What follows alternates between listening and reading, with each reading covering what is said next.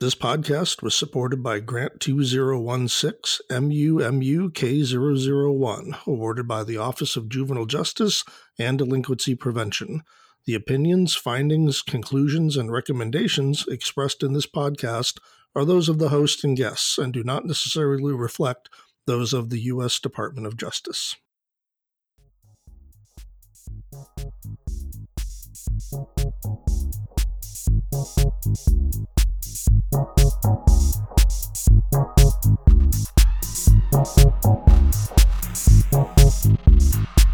Hello, everyone, and welcome to the Reflections on Research podcast. I'm your host, Mike Garringer, Director of Research and Evaluation at Mentor, the National Mentoring Partnership. Uh, just a reminder that this episode is brought to you as part of our work on the National Mentoring Resource Center, or NMRC, and we are the nation's leading source of training and technical assistance for youth mentoring programs. Uh, the center is sponsored through a cooperative agreement with the Office of Juvenile Justice and Delinquency Prevention, or OJJDP, uh, who has a long history of investing in youth mentoring research and programming, including one of the great studies we will be talking about today on this episode. So we certainly thank OJJDP for their generous support of both cutting edge research and projects like the NMRC that allow that research to perhaps reach a wider audience. Uh, if this is your first time listening to an episode of Reflections on Research, just note that you can always find new episodes in this series on the NMRC website at nationalmentoringresourcecenter.org.org. You can always get the scoop on this and, and other work that the center is doing, new publications and so forth, uh, by subscribing to our monthly e newsletter. And it's easy to do that right there on the homepage of the website. I'm really excited to dive in today's topics, which all center around a series of studies conducted on the Young Women Leaders Program. And, you know, while we will be talking about this one program, I think it'll allow us to talk about many different aspects of mentoring and to really look at some different subjects and and challenge our thinking in some ways about how mentoring programs work, especially group mentoring, and the impact that those programs have on young people. I want to start off today by introducing the wonderful researcher behind all of this work, and that is uh, Dr. Nancy Deutsch, uh, who is a professor of research, statistics and evaluation, and applied developmental science at the University of Virginia. She is also the director of YouthNex, which is the UVA Center to Promote Effective Youth Development at their Curry School of Education. Her research examines the socio-ecological context of adolescent development, uh, particularly issues related to identity. And she's focused a lot on in her work on the role of after-school programs and relationships with important adults, and is especially interested in the process of adolescent learning and development as that unfolds uh, within local environments for better understanding of how to create the settings that better support youth, especially youth that, due to economic or social cultural factors uh, may be more at risk than others. So she also serves in uh, what little spare time she has left after doing all that other stuff as a member of our NMRC research board. And she's really been instrumental in that project's efforts to uh, do some teaching for mentoring programs about kind of relevant and doable evaluation approaches. So I've worked with Nancy on, on many things over the years and really thrilled to be talking you, to you today. So, welcome, Nancy. Thanks for joining us. Thanks, Mike. I'm really excited to be talking to you. And I also want to note quickly that, like um, any good project, although I may be the academic speaking you today, to you today about this research, uh, it is there are actually many of us behind this work, and I have a, a whole team of fabulous colleagues who've contributed to the research that we're going to talk about today. Great. And in fact, Nancy, when we post this online, we can even name some of those people so that they uh, get the credit they deserve for what is obviously a team effort on any big research project uh, like the ones we'll be talking about today. So I figure we might as well start uh, by sharing a little bit about the Young Women Leaders Program itself. It's been around for for some time, and you've obviously done a lot of work, kind of examining you know how it works and whether it works. So I'm hoping you could tell our audience some of the basics about the program, the, setting, the model, uh, who they serve, and, and so forth, and what kind of drew you to this program as a researcher. Sure. So YWLP is a combined group and one on one mentoring program, and it serves adolescent girls. Um, it originally served seventh grade girls, although it has expanded to serve eighth grade and even high school girls in some places. Um, it's also a service learning program for college women who serve as the mentors in the program. My colleague Edith Lawrence, who's known as Winks, um, she's a clinical psychologist here at UVA, um, actually just retired this spring. She founded the program just over 20 years ago in response to concerns that she and local schools had about girls losing voice and self esteem as they entered middle school. Um, I think that there are four aspects of YWLP that really make it unique, um, and also that makes it really an interesting program for me to study in terms of thinking about best practices for mentoring. Um, so, first, the girls are matched with a mentor, but then those pairs meet with seven other pairs and a group facilitator once a week at the girls' schools during the after school hours. And they also spend a minimum of four hours together outside of the group in their one on one dyads.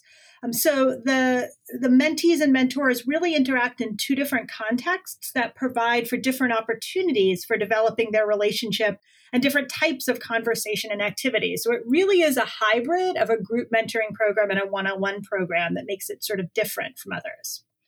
Second, um, the group portion of the program is structured and it follows a curriculum that addresses issues faced by adolescent girls, so things like peer relations, self esteem, body image, and others. Um, third, and that I would say that also that makes it somewhat unique from more traditional mentoring programs, where only the relationship right might be might be the focus.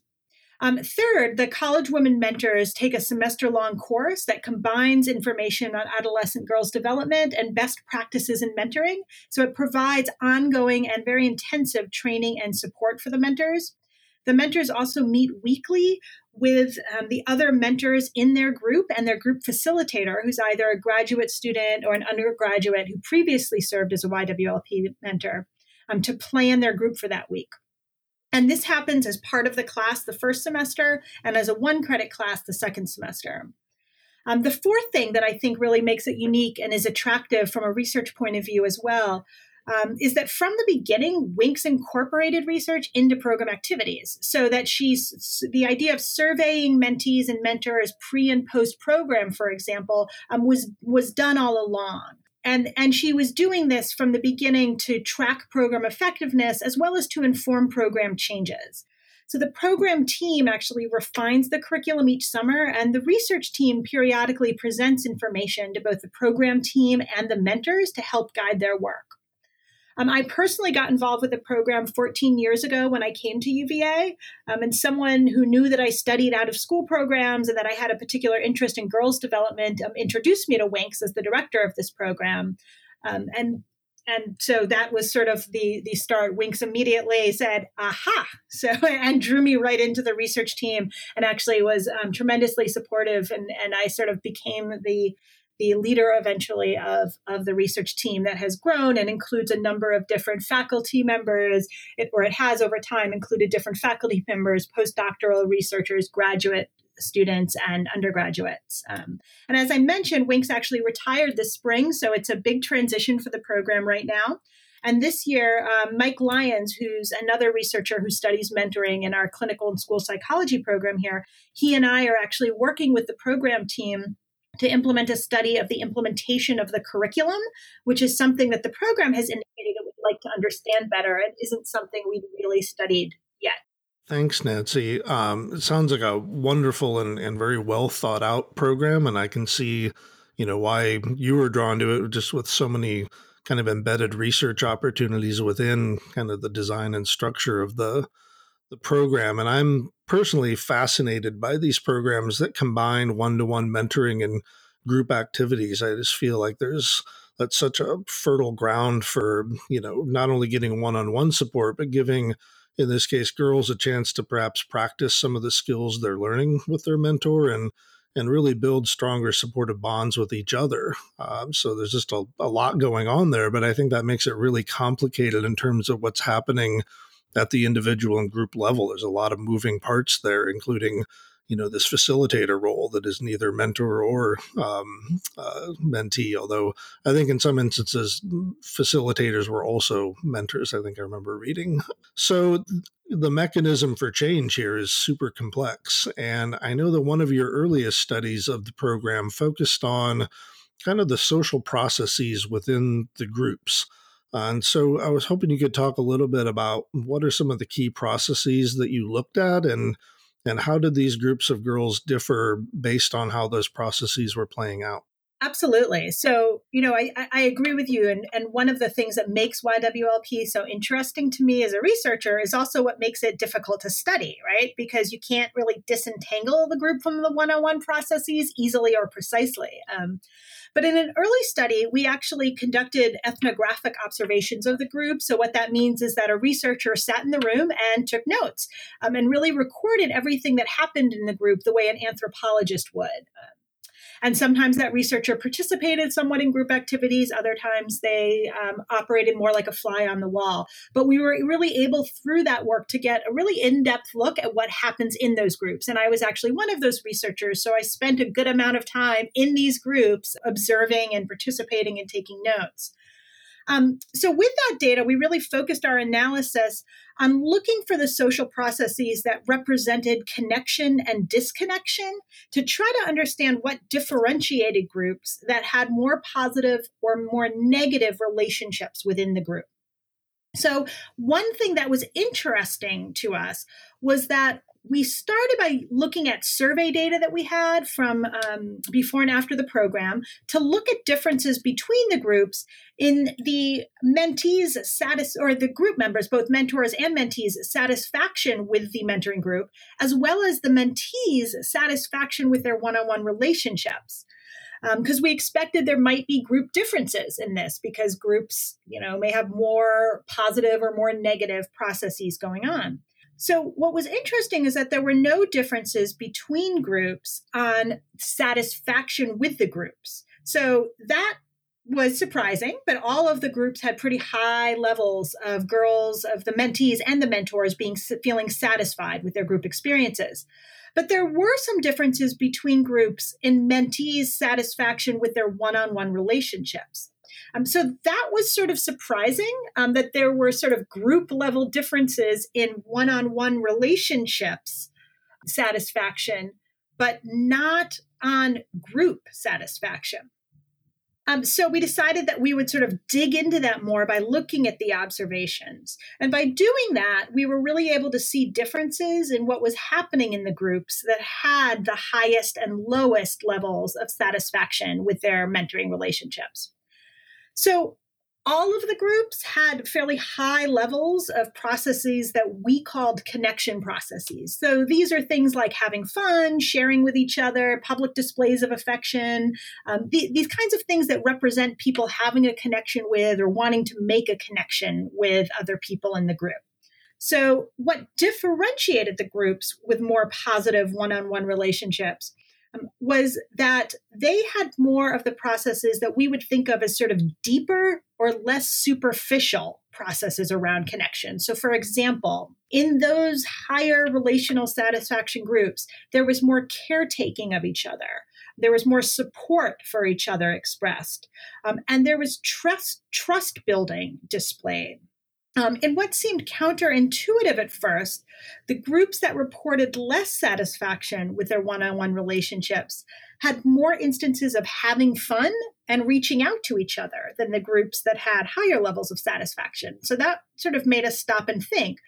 But then we looked a lot, sort of in more detail, at what was really happening in those instances of having fun and reaching out. And we found that fun really looked different in the low satisfaction groups. So in those groups, the fun often occurred along with what we termed different kinds of disconnection. So, for example, you know, a couple of mentees might be having fun together, but it was happening as a sideline to the group activity and was sort of a distraction to the group overall. So it wasn't an overall positive process for the group, even though it may have been something positive for those individual girls. Similarly, we found that reaching out, which was instances of group members making an effort to connect with one another. Um, so, somebody kind of purposefully reaching out to another member of the group to connect with them, um, we saw as a positive thing in general, right? We want to see that. But it happened to occur in more negative ways in those groups with lower relational satisfaction. So, in those groups, reaching out was always happening alongside rejection. So, what that meant is that reaching out to one person was actually a means of rejecting someone else in the group. So, for example, a mentee might have been observed trying to connect with another mentor in the group, but in doing so, she was sort of snubbing her own mentor. And so I think that what this points to is the complexity of groups and the importance of having good group facilitators who can help monitor and support positive relational processes and sort of keep those negative processes in check. Because it certainly can be positive for a mentee to reach out to a mentor other than her own, but you don't necessarily want it to happen as a way to reject someone else. Um, this was really further highlighted when we looked at the negative processes that were associated with disconnection. So there were some differences that you would expect, such as disengagement from the group and rejection being more prevalent in the groups with lower relational satisfaction. But disconnection and conflict did occur at some level in all groups. But the groups where girls were more satisfied with their one on one relationships at the end of the year, the facilitators and mentors tended to be more adept at responding frequently and proactively to those processes.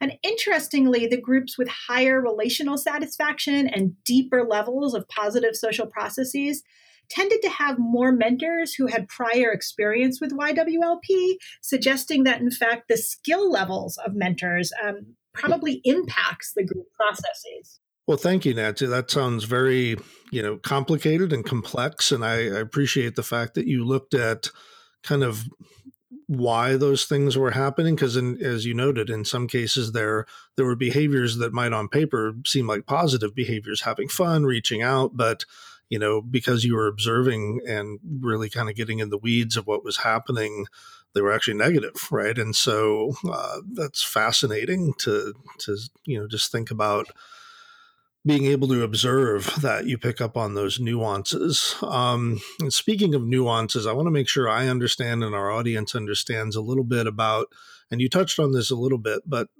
kind of the interplay between the one on one experience for each girl and their mentor and how that influenced their group satisfaction. Because it sounds like that satisfaction was also influenced by how the group you know got along with each each member but let's talk about you know that the one-on-one experience and how that impacted overall kind of feelings of being part of this program.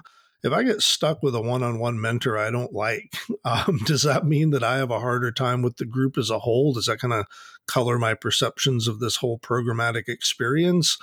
Does it strengthen my relationship with the group because i'd rather engage with the other girls and other mentors rather than my mentor um, so I, I, think for these blended programs, and I think in our national survey we found a good, you know, fifteen percent of programs so they are kind of a blended one-on-one group thing like this.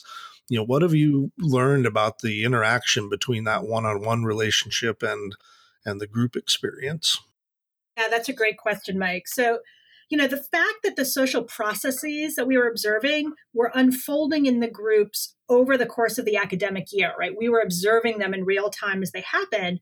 Um, and that relational satisfaction me- measure that we then used to divide the groups into high and low satisfaction groups um, was taken at the end of the year, right? So the processes we saw happening were occurring before the girls had reported on their relational satisfaction.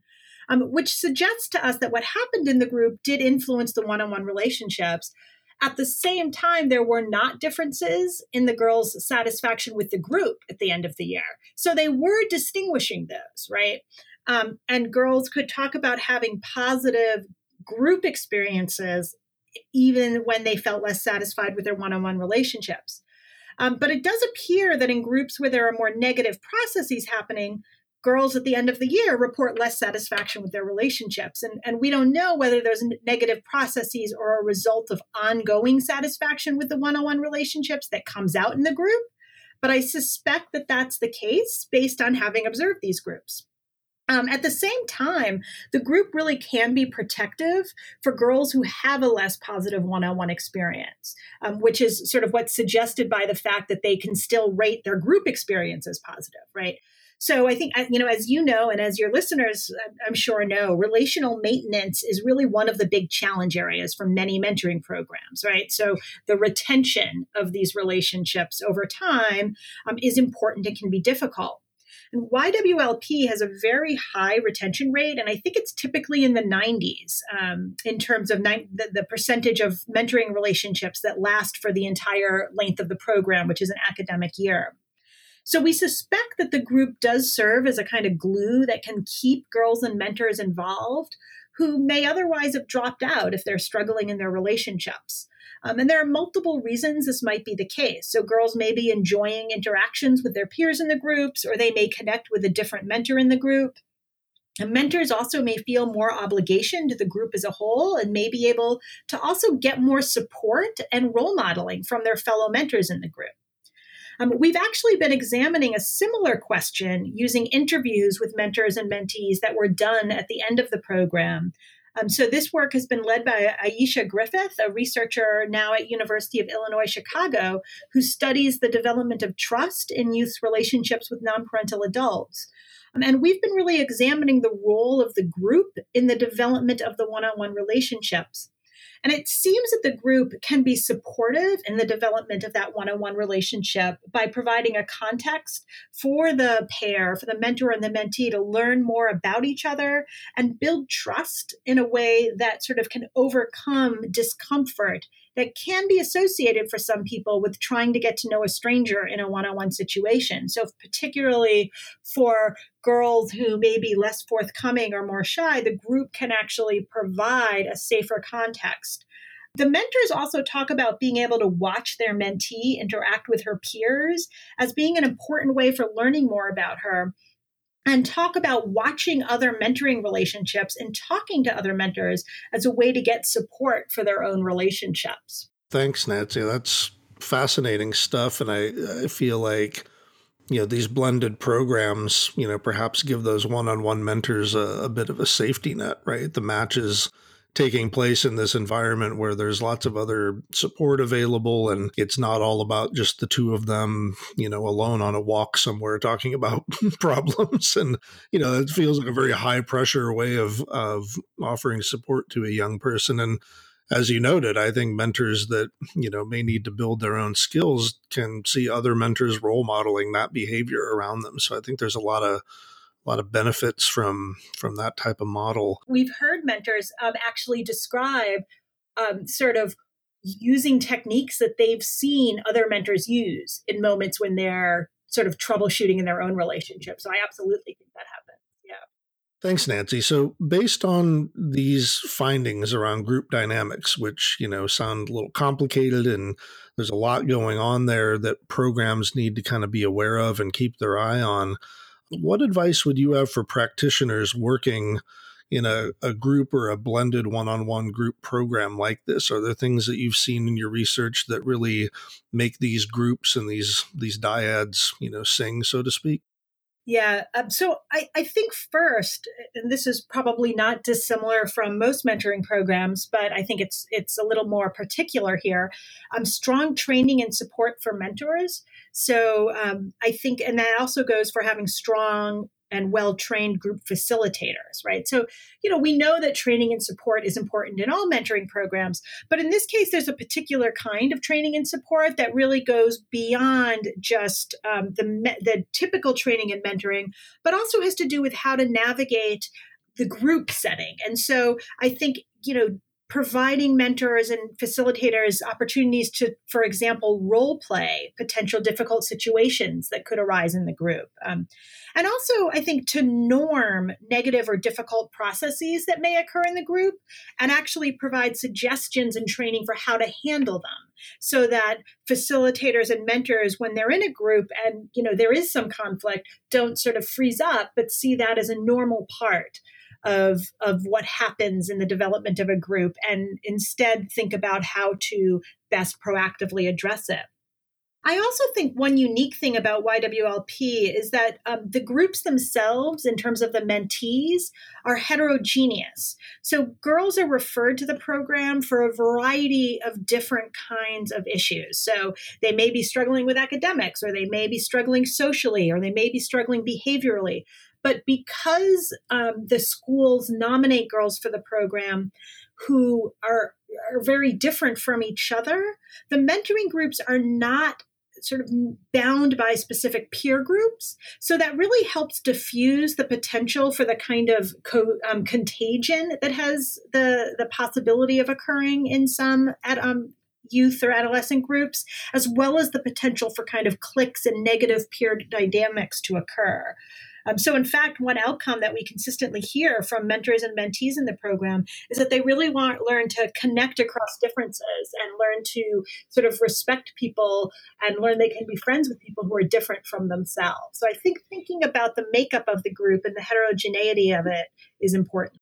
Uh, that is that's great advice. My daughter was in a number of summer camps this year, in which I think there was definitely some negative group dynamics and some some cliques. But you know, it's a summer camp, so you're throwing all kinds of different young people together in a a group for a week, and sometimes it goes well, and sometimes it doesn't. I want to ask a quick follow up here about the the facilitator role in the program, and I've heard group mentoring programs struggle with this a little bit around you know should the the mentors be like running the activities or should we have a staff member in that role? And i know it sounds like for the most part in this program uh, the facilitators are often not mentors they're a staff person or somebody else. Do you think that's kind of a, a, a wise practice or or yeah. do you think so that's a great question. Actually in some cases the facilitators also have a mentee. Um, in some t- and that's in part determined by the um, that's sorry, we just had a very loud burst of lightning here that threw me off my game. Um, in some cases, facilitators also serve as mentors and are assigned an individual mentee, um, and that is primarily determined by the needs of the program. So, right, how many mentors they've recruited and how many mentees have signed up for the program. So, if the facilitator doesn't need to be a mentor, then they then they're not. But the facilitators aren't necessarily program staff. They are typically either graduate students in school or counseling psychology, or they are undergraduates who have previously been a mentor in YWLP. So we try to keep the facilitator able to not be a mentor if they don't have to, but they are sometimes, and they are typically someone who has some kind of experience with YWLP. Great, thank you. That's that's helpful and I just know that programs kind of struggle with, you know, who should we have leading these things. So I think that's that's helpful to hear how this program has set that up, and and hopefully you don't have more lightning here. Uh, I, don't want you to get electrocuted on my podcast. That would be, I think, bad luck. Can I add one thing? I, I just, um, in in response to thinking about that facilitator question. Sure one thing that I do think is important to think about is that there are dynamics that can occur if a facilitator does have a mentee, right? So that it can lead to some levels of sort of jealousy or concern, right? Because either the mentee feels they're not getting enough attention, right? Because the facilitator has to be attuned to the whole group, or you know they can feel can feel like oh that mentee gets extra attention because they're the facilitators. So i think it also has to be a very there have to be specific facilitator skills and knowing how to handle that dual role. Yeah uh, once again a lot of complicated dynamics in in how you set this up and how the young people might perceive these different roles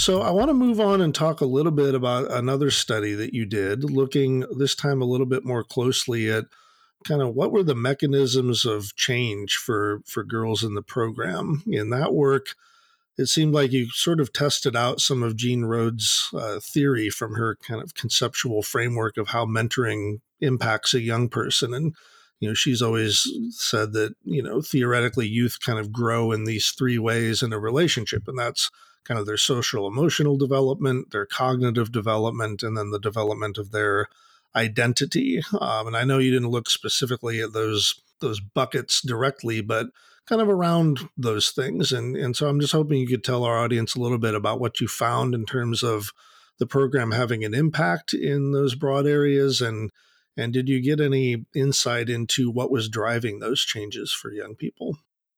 Yeah, absolutely. And and in fact, we really did use Rose's, um, Rhodes's model as a frame for the work. So um, we, you know, although we don't end up necessarily using the same terms that she did, those those domains did guide our work, and we found some more specific things within them. So, um, so your question is actually right on. Um, and in that study, we interviewed girls at the end of the program, um, and we asked them a bunch of different questions about their experiences in the program. But one set of questions asked about how they had changed over the course of seventh grade, what they attributed those changes to, and then later we specifically asked about how they think they changed, if at all, as a result of being in YWLP. So there were three main areas that girls talked about making changes um, relational development, self regulation, and self understanding. They also talked about academics, but to a much lesser extent. And then we also looked at what aspects of the program, if any, the girls talked about as really contributing to those changes. So it could have been the program curriculum, the mentoring group, or their one on one mentoring relationship.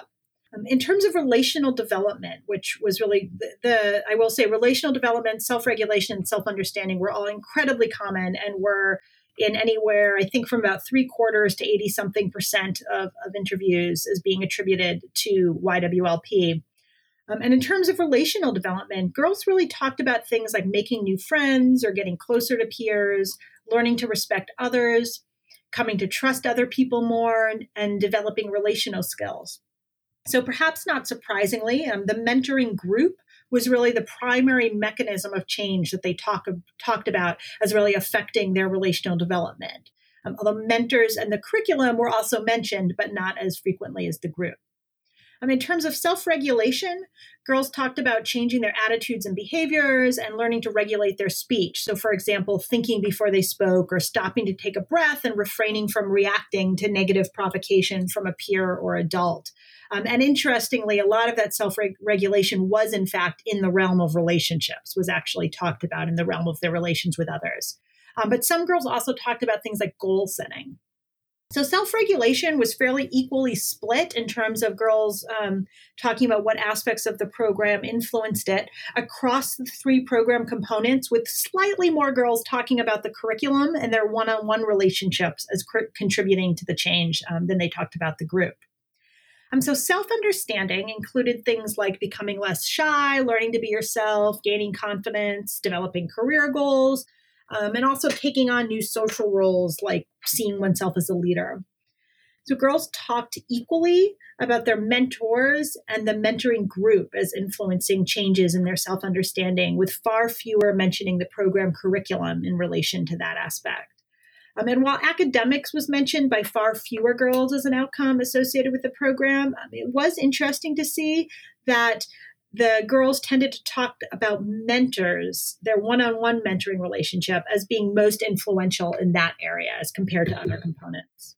Oh, thank you, Nancy. I, I think it's it's interesting to think about what drives outcomes, or at least the young people's perceptions of their their benefits from the program you know, different things may be the result of, as you found here, different aspects of the program. In some cases, it was the one on one mentor, in some cases, the group. And I'm kind of fascinated by these outcomes that the girls attributed to the curriculum itself, to the content of what they were kind of reading and, and talking about. I, I feel like we spend so much time, you know, the, the intervention is the relationship in mentoring that we forget sometimes it matters to you know just kind of put information in front of a young person and and teach them something using you know some kind of content and just wanted to get your opinion of like how important you think it is that a group mentoring program provides you know some kind of curriculum that teaches and provides information you know even if if the mentor isn't discussing that at a deep level how important is that in this very relationship focused work uh, again, great question. I mean, I think in some part, some ways, it depends on the goals of the program, right? So the curriculum seemed particularly important in scaffolding specific skills, particularly around things like self regulation and relational skills. Um, so, for example, a number of girls talked about a skill called Gossip Guard, right? That gave them tools for how to react proactively and positively when peers begin to gossip, right? Um, similarly, uh, the curriculum introduces uh, particular problem solving and goal setting skills, and the girls practice and role play those skills, right? And the curriculum, though, can also provide less structured support. So, in the the research that I mentioned earlier, being led by um, Aisha Griffith, that on the influence of the group on one-on-one relationships, we found that the discussion topics that were introduced by the curriculum could really give the mentors an opening to broaching sort of sensitive or difficult subjects that that they may have felt less comfortable bringing up with their mentee otherwise. So it could provide sort of an opening for relational building conversations as well. Thanks, Nancy. Yeah, curriculum may not be super important for for every program. Kind of depends on what you're trying to achieve, as you noted. But uh, I like the example here that in in some cases it, you know, it made conversations easier. It gave them a starting point, um, and so forth. I'd like to shift now to the most recent work you've done around this program, uh, sponsored by OJJDP and uh, kind of hot off the press. I'm not even sure your final report is something that's publicly available yet, so I'm I hope I'm not scooping uh, anyone's story here, but. Uh, this study was, I think, less focused on kind of these processes and what's happening, you know, in the dynamic of the people in the program, and and a little bit more focused on the impact of the program. So, could you tell us a little bit about this this new study, the methodology, and and uh, uh, my understanding is you were following up with girls who had been in the program several years ago, as well as girls that had been assigned to, I think, a control condition in some of these prior studies. Is that kind of the basic design here? Yeah, that's correct. So we had conducted a study of the program that ran from 2007 to um, 2010 that or in which we used pre-post surveys of girls who were in YWLP um, and a control group to examine outcomes and processes of the program over three years. And it was three program years, so it was three separate cohorts of girls in the program and in the control group. Um, in fact, it was during that study that we conducted the observations of groups and interviews with girls and mentors that provided the data for the findings that we just finished discussing earlier. So, in this OJJDP funded follow up, we actually went back to the girls from that original study five years later. So, we surveyed both the girls who were in YWLP and the control group, group girls, and we con- um, collected their school records so for most girls, this was the beginning of their senior, or I'm sorry, not the beginning of, we did it at the end of, but at, for most girls, this was their senior year in high school. So this resulted in three data points for the sample. Girls had data, we had data from the beginning of seventh grade, the end of seventh grade, and then the end of 12th grade. So, with the data we have from the original study combined with the follow up data, we're able to compare outcomes of girls in the program with girls in the control group as well as to look at whether there are differences in outcomes for different girls within the program group. We also then interviewed a subset of mentees and mentors, um, those who had reported the highest and lowest relational satisfaction at the end of the program, to try to get a sense of what their perceptions were of their experiences and what they had retained in terms of their memories of their relationships and the program five years later. Well, that sounds like a great design, and I'm glad you know that you were able to you know follow up you know with these these girls five years later. So i'm i'm sure our audience is dying to know kind of what you found. Were there big differences between the girls who had gone through the program and and those who did not?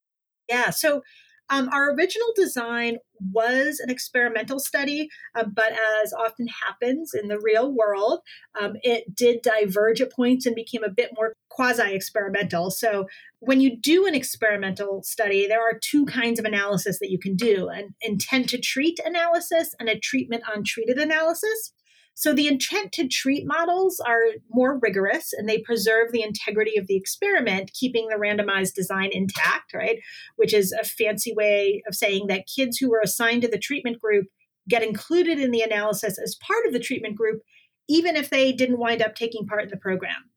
Um, so we did not have any statistically significant intent to treat findings.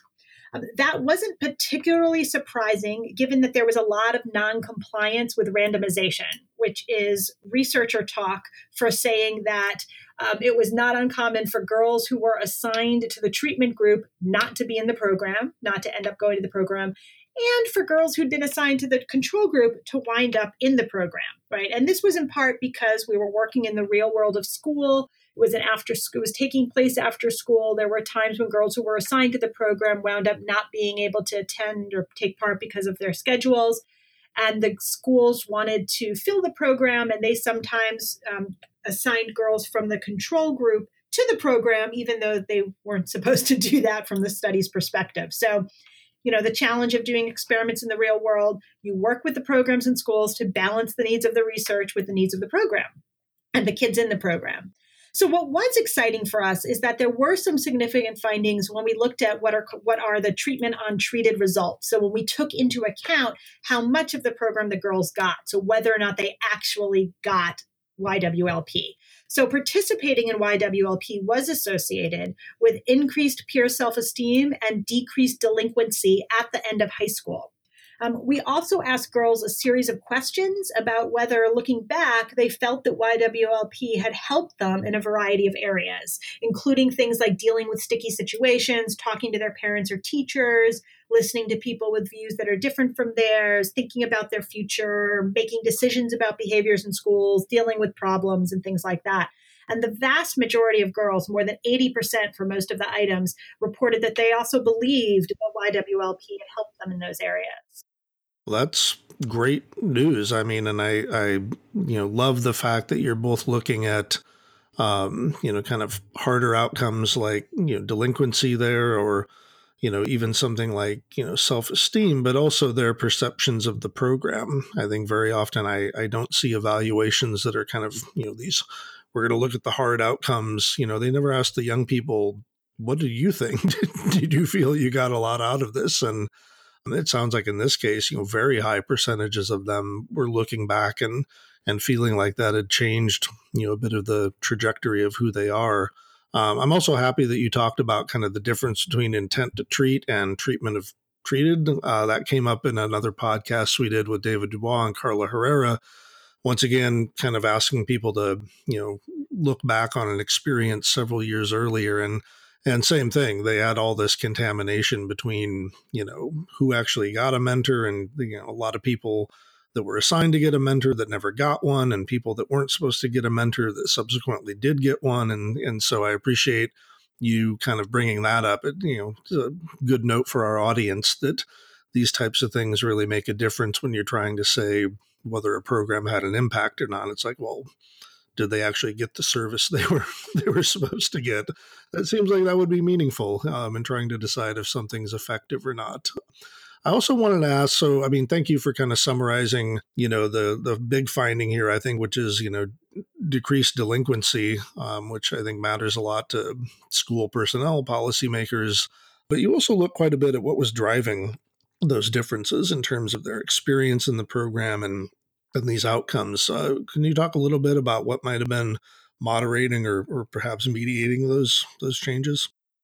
So we mainly used the interviews, and again, these were interviews with girls and mentors from a subset of girls and mentors from the who had the highest and lowest relational satisfaction five years previously at the end of the program. So we used these interviews with them five years later to look at what about their relationships they recalled and this is, you know, there's very little longitudinal work on mentoring. And so we thought it would be interesting to see how much girls were, were called about these relationships later in their lives. So we haven't fully analyzed the data. There's a lot more we can do with it. But we did initial analysis using the developmental relationships framework that some of your audience members may be familiar with. It was developed by the Search Institute. And so we used those domains to look at and examine our data we found that expressing care was the most prevalent domain talked about by girls. Um, and 93% of the mentees talked about that in relationship to, to their mentors. Specifically, the girls talked about how their mentors invested in them, were dependable, were warm, and showed interest in them. Um, providing support was the second most common domain that they mentioned, which was also talked about by 93% of the girls, but with somewhat fewer examples provided by each girl. Um, guiding and modeling were talked about by all or nearly all of the girls who talked about their mentors providing support. And they also talked some about advocating and encouraging. So, not surprisingly, the absence of support from their mentor was mentioned more frequently by girls in lower satisfaction relationships than girls in higher satisfaction relationships. Um, about 70% of the girls also talked about their mentors challenging their growth. And mentors did this by inspiring girls, holding them to high expectations, and helping them stretch.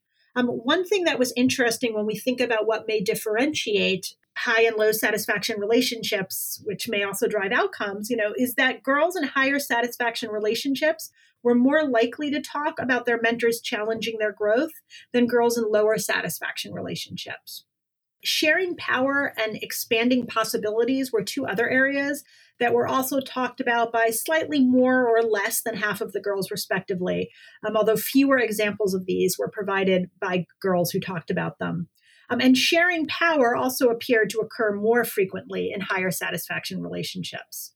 So, another interesting finding in that regard emerged from a novel method that we used um, relational graphs. So, we asked girls and mentors to physically plot their feelings about their relationships on a graph during their interviews. Um, and we found that dips in their perceptions of their relationship were somewhat normative, um, so that it was somewhat normative for there to be a sort of dip in their satisfaction with the relationship at some point over the course of that that mentoring relationship. So, what differentiated high from low satisfaction relationships wasn't whether or not there was a period of discord or conflict or just, you know, sort of negative feelings, but whether that relationship rebounded from that dip. And, you know, in some ways, that's similar to what we found about the groups, right? High satisfaction groups didn't mean they didn't have any disconnection or conflict, but it meant they were able to rebound from them. So, something very similar here in the one on one relationships. We also looked at how mentors and mentees talked about mutuality in their relationships. So, we've talked about the Rhodes model, and um, mutuality is one of the key processes that, that is identified in, in her model of mentoring. But it hasn't necessarily been empirically unpacked in terms of what it really looks like in relationships. So, in a paper that was led by Ashley Lester, we found that mutuality is experienced by mentors and mentees as a combination of two dimensions shared relational excitement and experiential empathy. And in this case, shared relational excitement um, is felt when there's genuine desire by both the mentor and mentee to invest in the relationship, and experiential empathy is the process through which mentors connect with, advise, and normalize the experiences of their mentees by sharing their own relevant experiences. And then finally, we've been looking at whether there may be differences in what happens in relationships that might help predict outcomes five years later. So, to do this, we particularly used the character subscale of the measure of positive youth development that we gave to girls um, at the longitudinal follow up five years after the program at the end of 12th grade. We then selected those girls who had high or low character scores. Right, and went back to their mentors' interviews from the end of YWLP at the end of seventh grade those interviews were coded to look for relational processes that were mentioned by girls and mentors. So, sorry, I said we went to the mentors interviews. We actually went back to both the girls and the mentors interviews from five years before and looked at how they described their mentoring relationships. So, girls who were high on character, the character aspect of positive youth development five years after the program, described their mentors as working with them as they navigated relationships in real time intentionally scaffolding them to develop skills around relational problem solving. Girls who had lower character scale scores um, in positive youth development five years later describe mentors who provided space to talk about and validate issues.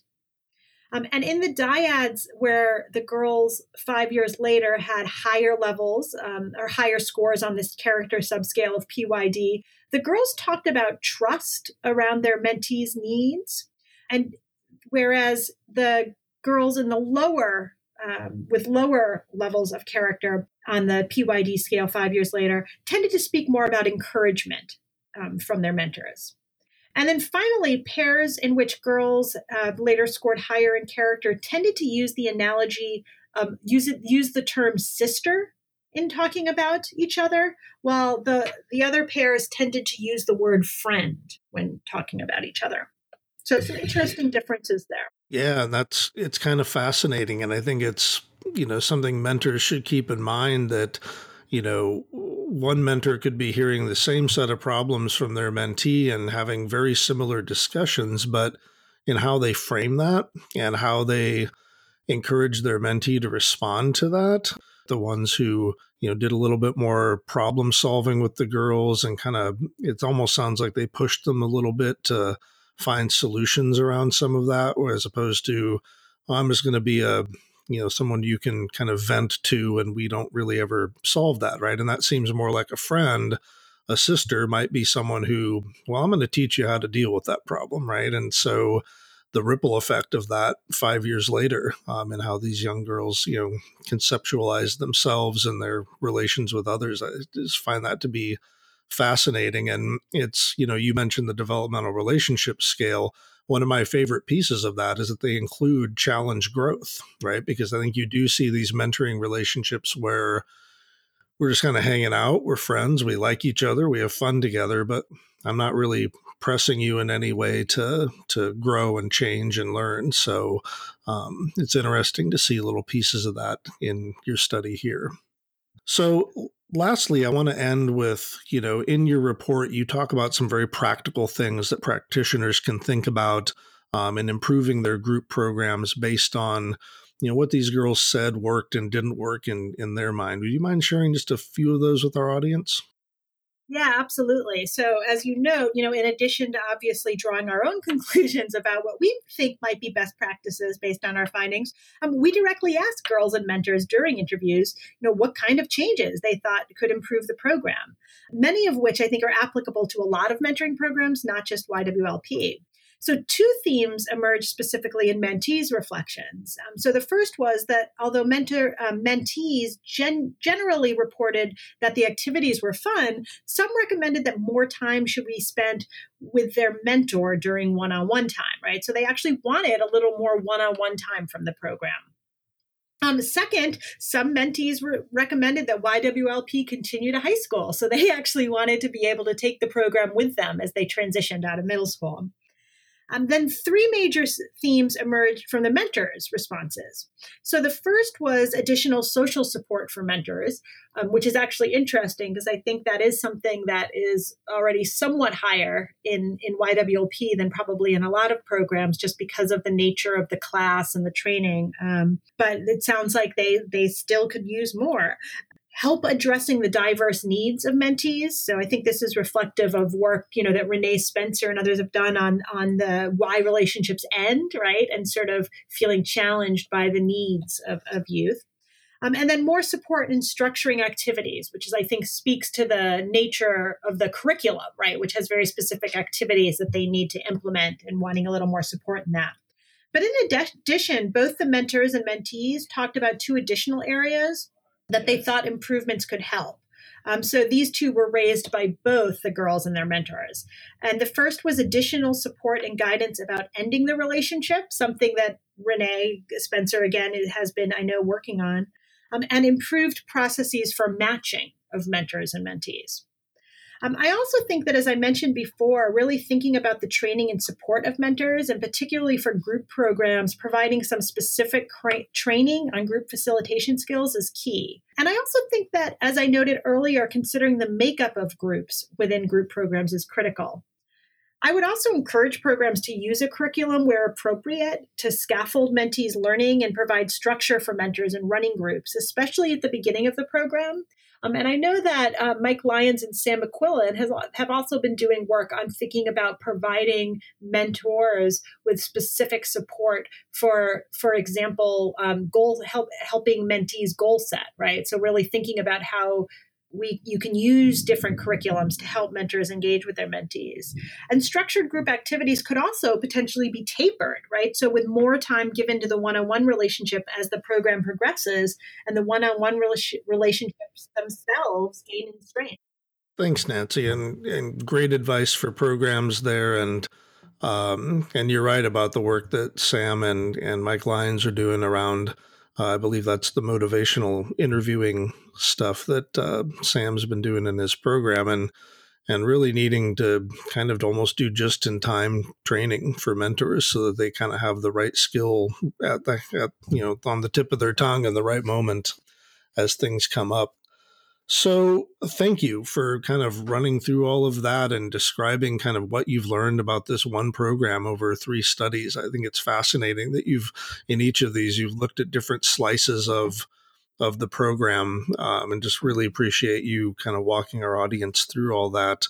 And thank you for this conversation. This has been a lot of fun. I've enjoyed learning about the program, um, and I hope our audience has enjoyed kind of hearing your insight and and particularly around group mentoring, right? I feel like we talk a lot about the one-on-one aspect of of mentoring, so it's good for a change, I think, to talk about groups and group dynamics. So thank you, Nancy, and just for our audience. Please remember we have several more episodes of this series to release uh, throughout the rest of 2018, so keep an eye on the NMRC website for new recordings. And remember, if you want to make some improvements in your program or you need help with a challenge that uh, your young people are facing that you'd like to address, the NMRC offers free technical assistance and consultation nationwide. All you need to do is request it through the website, nationalmentoringresourcecenter.org, and we will connect you to our experts around the country and get your program the help that you need. So, on behalf of OJJDP and the National Mentoring Resource Center, uh, thanks again, Nancy, for joining us. Thank you, everyone, for listening. And remember, the research may seem definitive sometimes, but I think we truly decide what's meaningful as a field through dialogue just like this and by keeping open hearts and minds. So we'll see you next time on Reflections on Research. Thank you.